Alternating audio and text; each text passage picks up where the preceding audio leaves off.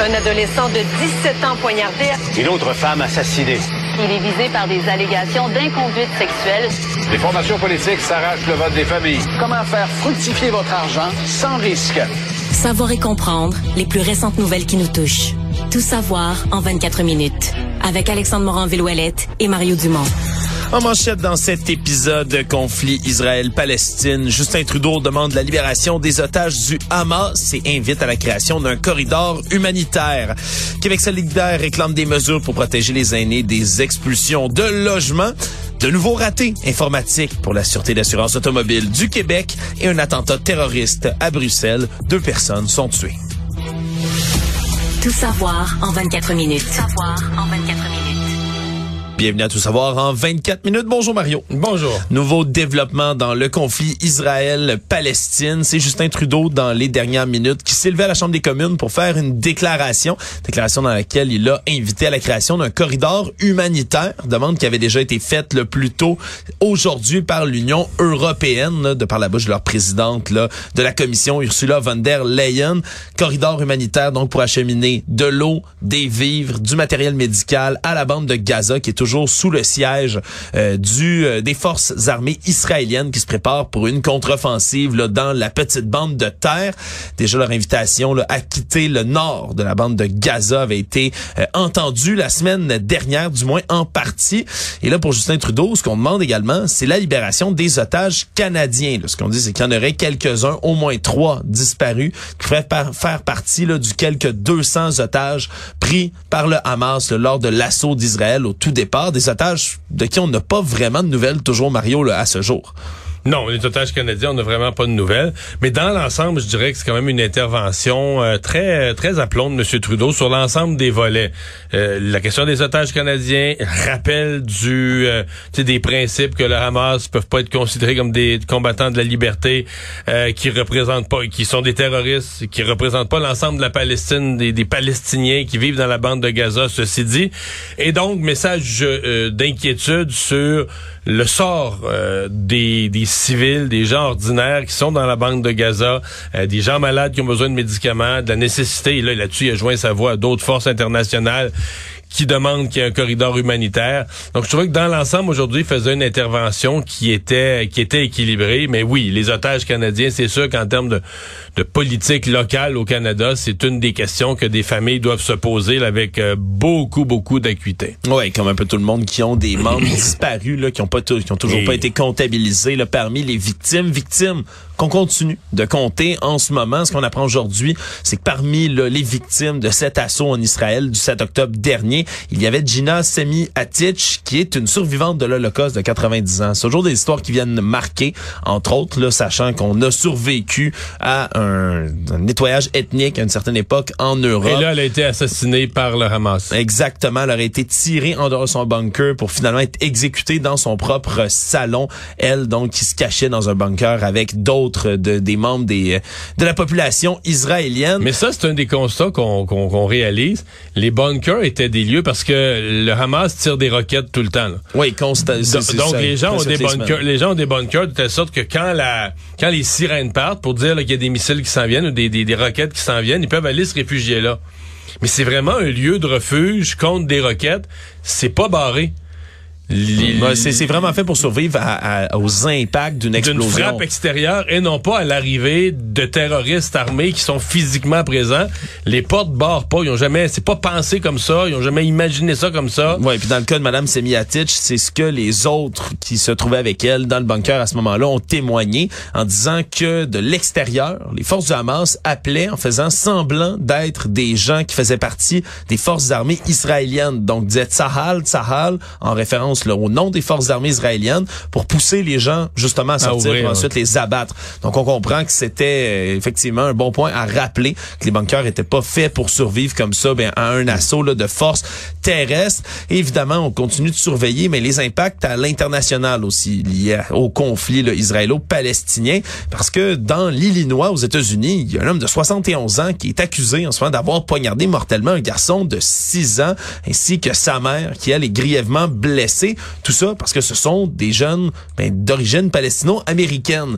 Et là, bien évidemment, on va suivre avec des accusations là d'incitation à la haine, entre autres, de crimes haineux, causer des blessures avec une arme mortelle, en plus du meurtre premier degré. Mais tout ça, ça a eu des échos partout autour de la planète. On a même vu là les chefs d'opposition ici au Canada déplorer l'assaut haineux qui s'est produit. On aura bien évidemment l'occasion de revenir aussi sur d'autres euh, d'autres attentats qui se déroulent en ce moment, euh, entre autres à Bruxelles. Aujourd'hui, deux personnes ont perdu la vie. C'était également journée en France pour rendre hommage au professeur qui a été tué justement par un ancien élève radicalisé. Trois jours, lui, donc, après son décès, Dominique Bernard, le professeur de français, mais on lui a rendu hommage par une minute de silence. Donc vraiment, on est au, on est au qui-vive dans le reste de la communauté internationale. Mario, il va falloir voir à quel moment et quand décidera euh, d'intervenir les forces armées israéliennes dans la bande de Gaza parce que sol, on se prépare à une invasion au sol. Mais on dit ça depuis quand même quelques jours. Euh, on continue de dire qu'il s'accumule de plus en plus de soldats israéliens euh, le long de l'entrée de la porte de Gaza prêts à intervenir. Mais d'une journée à l'autre, ben, je présume, je présume que les frappes aériennes visent à améliorer la sécurité, rentrer, là, il, va y avoir, il va y avoir des morts dans l'armée israélienne. Ah, c'est certain. Puis on, le, but, le, but, des raids aériens, c'est de diminuer ces pertes-là. Oui, absolument, parce que c'est certain qu'en se lançant dans Gaza, qu'il y ait des bâtiments encore debout ou que des ruines, mais on risque d'être attendu avec tout un comité d'accueil que l'usage de tunnels qui connaît le terrain également du côté du Hamas qui risque de répliquer de manière très forte. Donc c'est certain qu'on on doit être quand même là euh, nerveux à l'idée d'entrer dans la bande de Gaza. C'est certain que c'est pas un théâtre d'opération qui est facile, en rappelant que pour l'instant, mais ce sont les civils qui en payent le prix pour le moment. De retour sur la scène québécoise devant la multiplication des aînés qui sont jetés à la rue par des évictions, là, entre autres dans le contexte immobilier difficile. Québec solidaire réclame au gouvernement Legault d'élargir les mesures qui visent à protéger les aînés. C'est d'ailleurs l'ex-député solidaire Françoise David qui était aux côtés du député Andrés Fontessia pour faire des annonces et réclamer justement une meilleure protection. C'est pas anodin parce que Françoise David, c'est à elle qu'on doit le nom de la loi qui protège les aînés, la loi Françoise David justement, qui prévoit qu'en ce moment, les propriétaires ne peuvent pas évincer les aînés de 70 ans et plus qui occupent leur logement depuis au moins 10 ans. Et donc, on demande du côté du Québec solidaire un élargissement un peu de ces mesures-là. Entre autres, par exemple, d'abaisser l'âge de protection à 65 ans au lieu de 70, la durée d'occupation de 5 ans dans le logement, par exemple. Faut, je, je, comprends là que là, on est dans, on est dans ça, manque de logement. juste faire attention parce que quand tu mets trop de contraintes, tu vas changer, tu vas compliquer la vie pour des gens de, dans la soixantaine là, de se trouver un logement. Oui, parce que ça peut devenir un peu quelque chose qui rend les propriétaires frileux. Ben oui, puis on va dire non, on loue pas, euh, on loue pas une personne âgée, on est plus capable. Je veux dire, s'il arrive quelque chose, si on veut rénover ou si on vend, tu sais, fait que euh, c'est toujours trouver l'équilibre. Oui, de vouloir protéger des personnes vulnérables. Mais euh, tu sais, puis en même temps, c'est pas toutes les. Faut faire attention, c'est pas toutes les personnes âgées qui sont vulnérables non plus. Mais de vouloir protéger des personnes vulnérables, mais sans faire qu'ils deviennent une catégorie euh, qui qui qui est à risque de dire hey, on va pas louer, on va pas une personne de 60 quelques années arrive, il son il loue, on se barre ça. Oui. Donc euh, faut pas compliquer la recherche de logement non plus qui est déjà euh, difficile. Oui, mais c'est certain que dans le contexte actuel par contre, on voit de plus en plus d'évictions tout court, hein, c'est devenu l'une des principales causes entre autres de l'itinérance, c'est les évictions de logement. Mais le problème c'est parce que là on on dit que le problème ce sont les évictions, c'est l'attitude des propriétaires. Non. Propriétaire, le problème c'est qu'il manque de logement. Bem. C'est que les propriétaires, ils ont des demandes, ils pourraient le louer plus cher, ils pourraient le louer à quelqu'un d'autre parce qu'il manque de logement. Et tant qu'on réglera pas ce problème-là, on va pouvoir changer toutes les lois, mais on pourrait demander au gouvernement de gérer tous les logements lui-même, de contrôler les prix dans, dans, un pays communiste. Il manquerait de logements quand même. c'est pour ça que j'entends ça. Bon, ça fait, c'est sûr que tout le monde a l'air d'être pour ça, ça fait sympathique, mais c'est comme on a un problème, puis là on se dit mais si le gouvernement réglemente tellement, il va te protéger telle telle telle telle population. Ouais, mais je suis pas sûr qu'on s'attaque au fond du problème. Actualité. Tout savoir en 24 minutes. Mais pour revenir à Québec solidaire, ce soir, c'est leur débat. Oui, c'est vrai, le premier débat, tout premier organisé. Des co-porte-parole. Ouais, des candidates pour l'instant. Des candidates, un poste de co-porte-parole. Il va être intéressant à suivre. On en reparlera demain. Mais, j'ai l'impression que les trois, ils vont s'entendre sur un point. Lequel? Mais je pense pas qu'ils vont être contents contre Gabriel Nadeau-Dubois. C'est le jour... Tu sais déjà que cette course-là a un petit peu de misère à lever. Oui. Tu sais, La course, les cours porte-parole, ben, ça lève, on les suit, mais on dirait qu'il n'y a pas de gros sujets qui s'enflamment de débat. Et là, Gabriel Nadeau-Dubois qui a fait faire ce qu'on appelle, écoute, j'ai juste le mot en anglais, un feature, tu sais, une espèce de... de Radio-Canada, s'est donné en longue entrevue à raconter sa jeunesse, ses expériences. Un gros, gros, gros feature à Radio-Canada. Oui. Mais là, tu dis, euh, le jour même. C'est sorti aujourd'hui, là. Ouais. Oh. Ça n'a pas l'air de vouloir voler la vedette, de dire hey! Puis là, là-dedans, il parle de son engagement, puis pourquoi il est là, puis pourquoi il voudrait rester chef à la prochaine élection. Dans puis- une journée où on a envie d'entendre parler des trois trois candidates. Oui. Je sais pas. Je sais- euh, ben, écoute, Est-ce que c'est Radio-Canada qui ont préenregistré puis qui l'ont passé aujourd'hui? sincèrement, je le sais pas. C'est peut-être moi quand. Mais moi, quand j'ai vu ça, je me suis dit, si j'étais une des trois, je serais comme. euh, ben, pas outré, je veux dire, c'est pas un scandale, là. Juste un. Juste mini froissé, un petit peu froissé, un petit peu comme. ben, voyons. Hey, c'est notre, notre journée. C'est- Ouais, c'était pas notre journée, celle-là. Ouais, Ben, en tout cas. mais, ça- mais ce, ce serait intéressant d'y revenir, quand- Ouais. c'est certain, Mario, parce qu'on a quand même une course euh, de cours porte-parole, deux élus E qui sont présentement là. Une ex-élue, donc c'est trois femmes une de ex-élue. calibre. Ce soir, je m'attends à un débat de, de fort calibre. Oui, Euh, absolument. Très, très intéressant. Émilie Lessard-Terrien, qui n'est plus donc députée, mais qui l'a été déjà là depuis, euh, Non, depuis non, plusieurs années. L'expérience parlementaire, l'expérience des débats, ça va être intéressant. Mais là, tu allais me parler de la SAAC qui connaît Oh! à nouveau des ennuis. Ouais, pour eux, ça va euh, vraiment pas très bien, hein, Mario, pour ça clic en ce moment, qui était inaccessible dans une longue partie de la journée. On a attribué tout ça à des travaux de maintenance qui étaient censés se terminer dans nuit de dimanche à lundi. Donc, on n'était pas censé avoir de problème, mais dès les alentours de 7 heures ce matin, il y avait des messages automatisés sur le site de la SAAQ en disant qu'on optimisait les services et qu'on ne pouvait pas avoir accès à rien. Ça a forcé la société d'État à demander aux gens de ne pas se présenter en succursale sans avoir de rendez-vous, ce que beaucoup de personnes finissent par faire lorsque les services sont inaccessibles et on les comprend. Mais là, ça finit par se résoudre vers 14 heures cet après-midi. Mais certain qu'à chaque fois qu'on a un retard comme ça, mais qu'est-ce que ça crée? Un embouteillage et par la suite, il y a des gens qui sont là et une de la demande est plus forte, tant sur le site que dans les endroits, les points de service. Donc, ça va se replacer bien éventuellement, mais ça devient quand même un autre problème qui tout seul serait absolument mineur. Mario, je suis pas certain qu'on en aurait même parlé d'un bug sur la. SACLIC si Non, non, ce mais n'était là, de toute la euh, saga ouais. cette année. Là. Oui, oui, c'est sûr que tout le monde est un peu nerveux. Mais je pense aussi que, je sais, en informatique, il faut faire ces entretiens très fréquents, mais c'est comme si, euh, je pense pour les gens qui sont pas spécialistes en informatique, puis en informatique, puis on nous dit, ben là, c'est d'un entretien de fin de semaine. Et voyons, l'entretien, c'est pas flambant neuf, ça. Non, Ouais, mais je, je, je sais que c'est niaiseux d'un spécialiste d'informatique qui rirait de moi, mais je pense, je pense qu'on est plusieurs comme à s'être dit. Voyons, là, ça fait ton site, là, t'as pas, tu dois pas avoir des vieux virus ou des vieux problèmes de, accumulés dedans. Non, mais c'est, Non, non, je comprends, je comprends Ça la- date de février dernier, là. Ça a été rouvert en février dernier. C'est neuf, comme diraient certaines Ouais, ouais, personnes. ouais, c'est complètement bon. neuf. Ça sent encore la, la voiture neuve. Mais bon, ça vient quand même s'ajouter ben, tout ça. Aux conclusions, il y a un peu plus d'un mois, du rapport indépendant sur la SAQ qui a dit qu'on avait vraiment là fait un fiasco numérique d'envergure, gestion incomplète, réactive à des enjeux d'authentification. Sûr que dans ce contexte-là, d'avoir encore une fois un retard du côté de SACLIC, disons qu'on doit avoir euh, assez hâte que l'année 2023 se finisse de leur côté.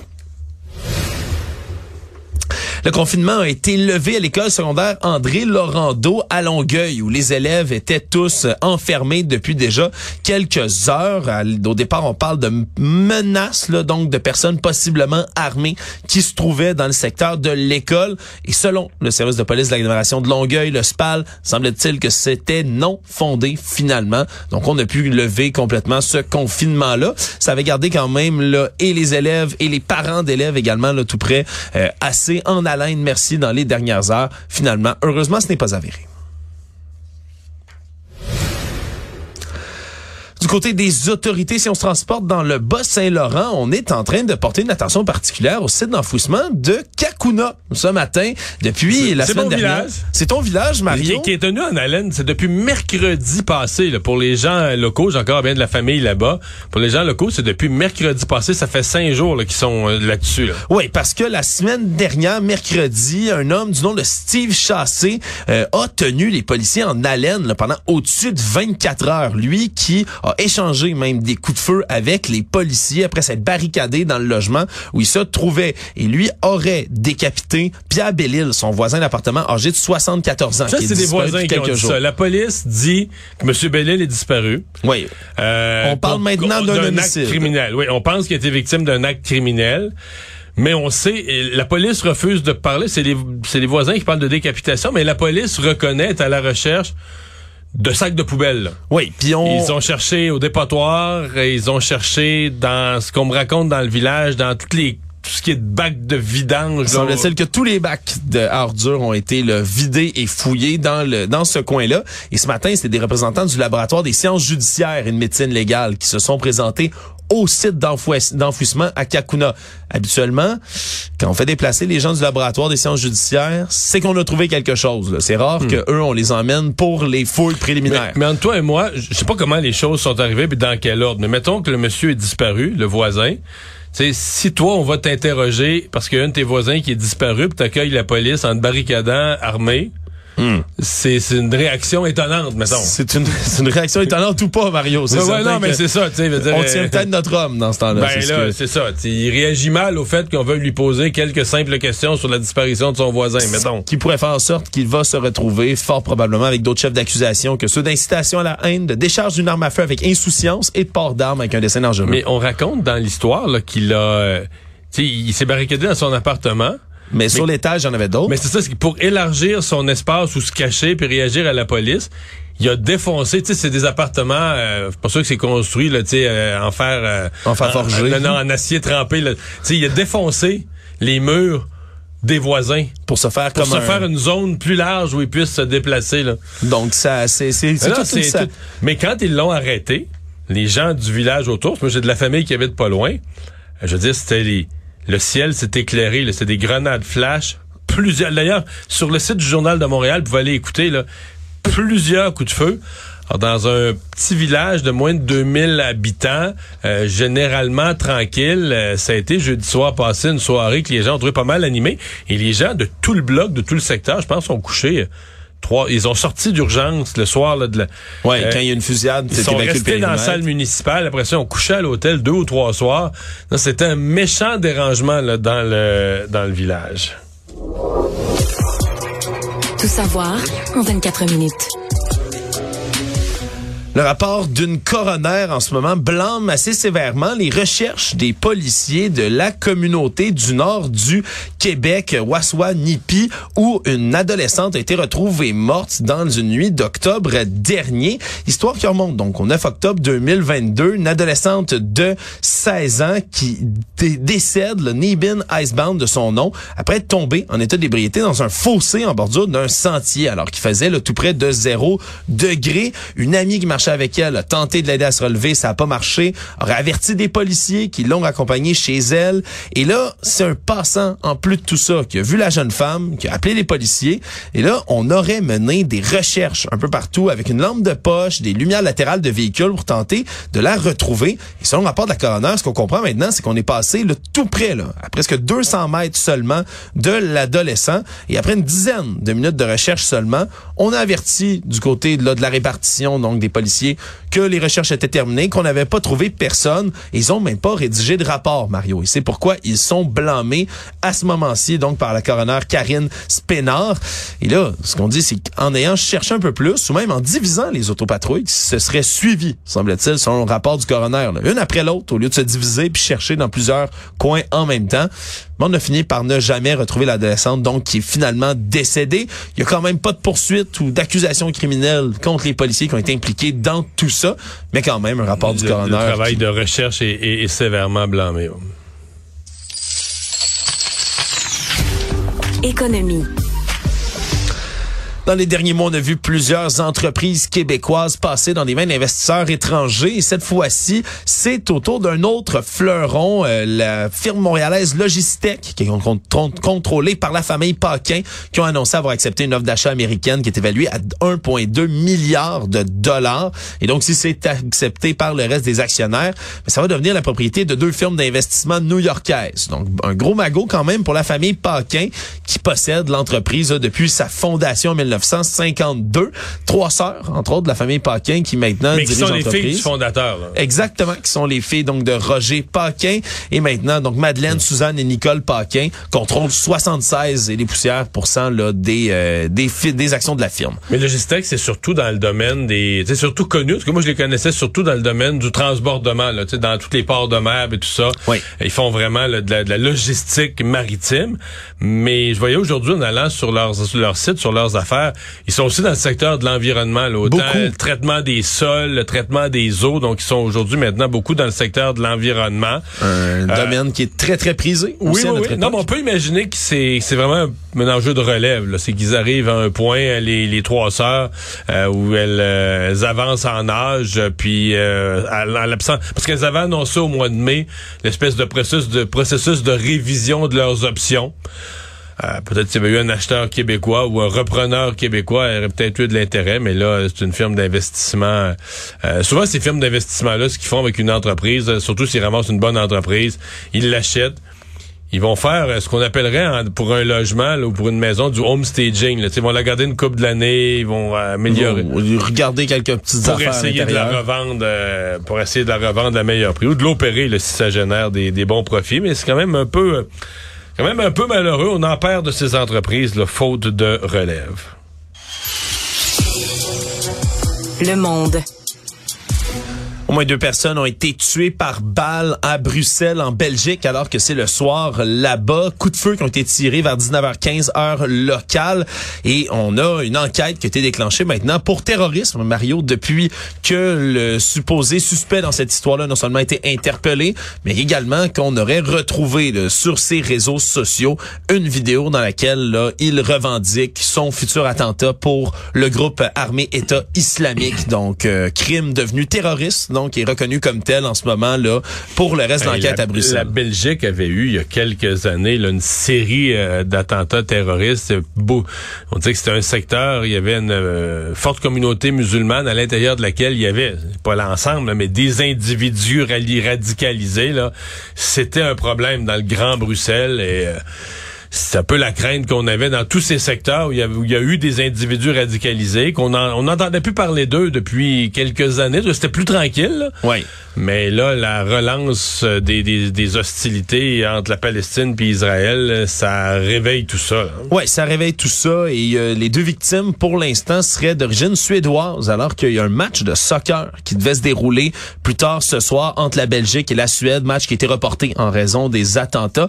Donc, selon plusieurs médias suédois. Ce serait donc des partisans suédois qui auraient fait le voyage jusqu'à Bruxelles et c'est eux qui auraient été pris pour cible finalement par le tireur alors qu'il y a eu plusieurs vidéos montrées sur les réseaux sociaux où on voit justement le suspect dans cette histoire-là qui a une veste orange fluo là, qui suit une personne comme qui rentre dans un hall d'entrée, fait feu avec une arme d'assaut. On parle véritablement d'une arme de guerre là, semble s'apparenter à un modèle AK-47 mais qui n'a pas été encore confirmé par la police. Et après ça tire deux autres personnes dans un taxi et prend la fuite sur scooter, donc est interpellé, puis on aura bientôt plus de détails dans cette histoire.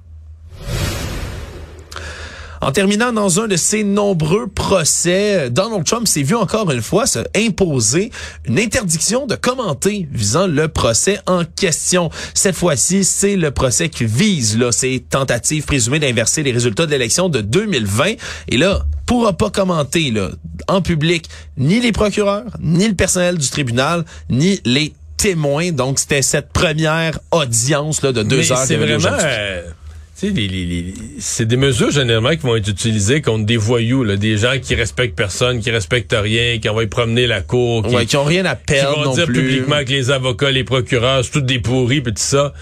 Mais c'est exactement les mesures qui servent à essayer de contrôler ce genre d'individus complètement délinquants qui maintenant sont euh, sont prises pour un ex peut-être futur président du pays. C'est quand même... Qui respecte rien des institutions de la justice, qui bug contre tout le monde, qui gueule contre le juge, contre la cour, contre les... Ben oui, puis là, depuis un certain moment, ben, il est encore une fois en train de traiter systématiquement de cinglés ou de voyous à peu près tout le monde qui participe à ces procès.